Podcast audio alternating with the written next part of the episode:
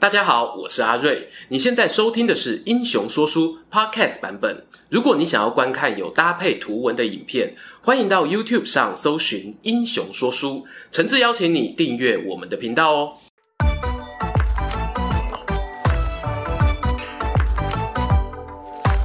Hello，英雄说书的观众朋友，你们好，我是说书人阿瑞，替大家带来精彩的英雄故事。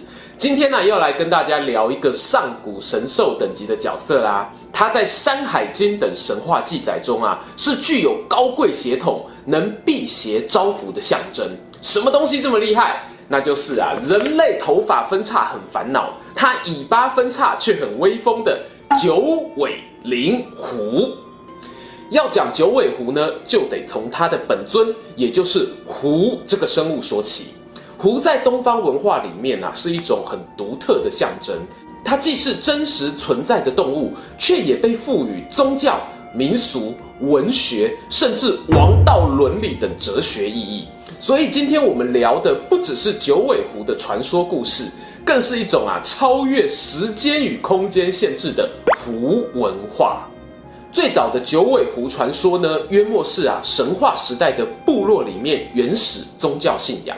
在《山海经》呢，曾经出现青丘这个东方部落，这里呀、就可以找到所谓的九尾狐，叫声呢像婴儿一样，本身具有攻击性。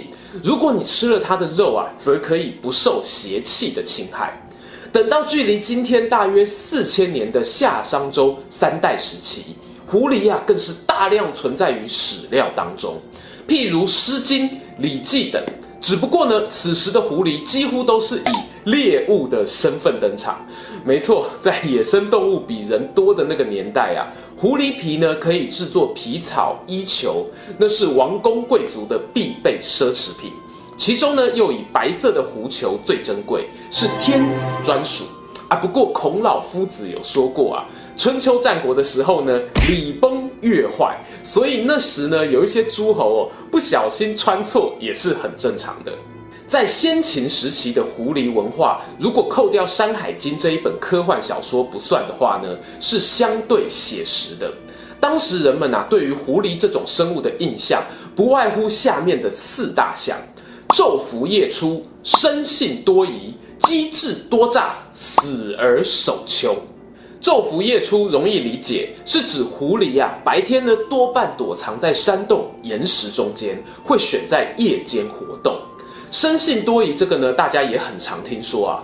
除了前面庄子提到狐狸的警戒心很高，先秦时期呢，还有一句俗语哦，叫做“狐埋狐狐”，就是呢在讲狐狸啊，它会把多余的食物埋起来，当做是储备粮食。但买好以后啊，又不放心，经常要挖出来看看还在不在。讲起来呢，好像是动物星球频道哦。古人的观察力呢也很丰富呢。机智多诈呢这一点啊，算是从前面两个特质延伸而来的刻板印象。譬如成语“狐假虎威”的故事啊，就是这样诞生的。至于先秦的狐狸文化第四种特性，叫做“死而守秋”，这是什么意思呢？古人认为啊，自然界的飞禽走兽都有恋旧爱家的天性。相传狐狸死亡的时候呢，会把头朝向自己以前居住的地方，这象征一种灵性。屈原在九章里面说啊：“鸟飞返故乡兮，狐死必守秋。”好啦，动物星球时间呢到此哦，差不多告一段落。观众朋友，你一定会想。这么听起来，先秦时期的狐狸文化没毛病啊。后来那也归飞天正得大遭惊奇啊。这个呢，就从两汉时期啊，那些想象力超强的说书人啊，不对，知识分子们开始讲起。狐狸的灵性啊，可以说是一切幻想的起始点。古代传说呢，有灵性的动物很多啊，能跟狐狸相比的呢，大概就是猿猴吧。前面我们讲到《山海经》内呢提到的九尾狐，通常学者呢当它是一种幻想生物，虽然有一些祥瑞性哦，但并没有很明确的王朝象征。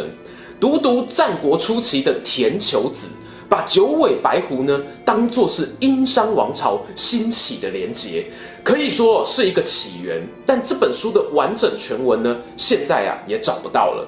然后到了西汉，这种九尾白狐超强超神的传说，整个就爆发了，风靡了当时知识圈啊。汉朝人迷信什么阴阳五行啊、天人感应的说法，有在听我们三国说书黄巾之乱的朋友，应该都不陌生。九尾白狐在这个阶段呢，就和西王母的信仰相结合，成为长生不死的一种象征。我们在河南郑州出土的汉代画砖上面，还可以看到哦，九尾狐和另外一只神兽三足乌鸦合影留念呢。同时呢，也有一些汉朝作家回头去写古早时期的故事，譬如在东汉的《吴越春秋》中写到啊，大禹治水的那个大禹，他年轻时啊，来到一个叫涂山的部落，也遇到一头九尾白狐。后来呢，他就娶了部落里面的女孩为妻，得到了成为王者的证明。这个故事的可信度嘛，我们心照不宣啦。总之，在两汉西王母信仰体系的洗礼之下，九尾狐身上的神性呢得以发扬，达到了前所未有的高度，与什么天命啦、皇权啦连接在一起。到了大家熟悉的三国时代呀、啊，《魏略》呢就记载，魏文帝曹丕接受禅让的时候，有人在他老爸的故乡谯郡发现了一头九尾狐。七步成诗的曹植也写过《上九尾狐表》来歌功颂德，根本就是得九尾狐得天下。然而，所谓物极必反，盛极而衰，九尾狐的神圣光环呢，到了唐代就有些褪色了。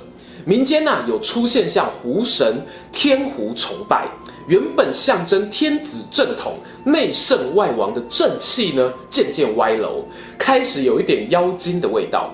有人说呢，这和唐代文学作品中经常拿狐狸一类的精怪去暗喻胡人有关。某些汉人呢，会透过文字书写人汉胡精的故事，趁机宣泄对胡人的不满。这里呢，我们点到为止。最晚最晚到了宋朝的时候啊，九尾狐就正式崩坏了。北宋呢，有一位大臣名叫田况，他写了一本书哦，叫做《儒林公议》。书中呢，批评宋真宗时的官员陈鹏年为人呐、奸诈狡猾，善于魅惑皇帝，还说呢，当时啊有人看到他露出九尾狐狸的真面目。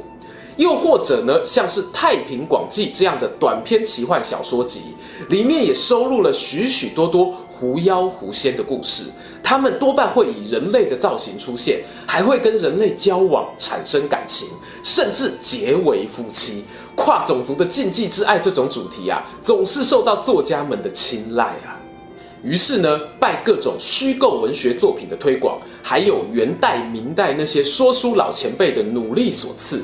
我们的九尾狐啊，转型成功，从神通广大的神兽变成妖力无边的妖兽。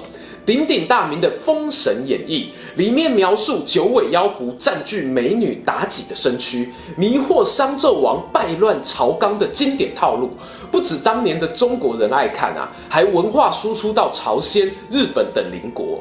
要我说啊，九尾狐的传说故事根本就是流传几千年的超强 IP 吧。到了今天，从九尾狐衍生出来的创作，那更是百花齐放。光看日本漫画中呢，就有数之不尽的二创。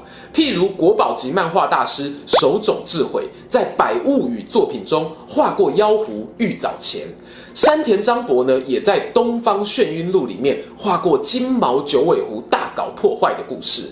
更别提啊，《火影忍者》中和鸣人合作愉快的九喇嘛，这大概是目前二三十岁观众朋友最熟悉的九尾形象吧。其实呢，我个人印象最深的是《灵异教师神眉》里面的玉藻金戒。诶，没听过也给我装听过好吗？喜欢今天的故事吗？英雄说书需要你的支持，让好故事被更多人听到。动动手指订阅我们频道，打开小铃铛，选择接收全部消息，这对创作者的帮助非常非常大。如果你还想要给我们更多鼓励，也可以扫描加入会员 QR code，用每个月一杯咖啡的钱赞助我们的内容创作。这里是英雄说书，我们下次再见，拜拜。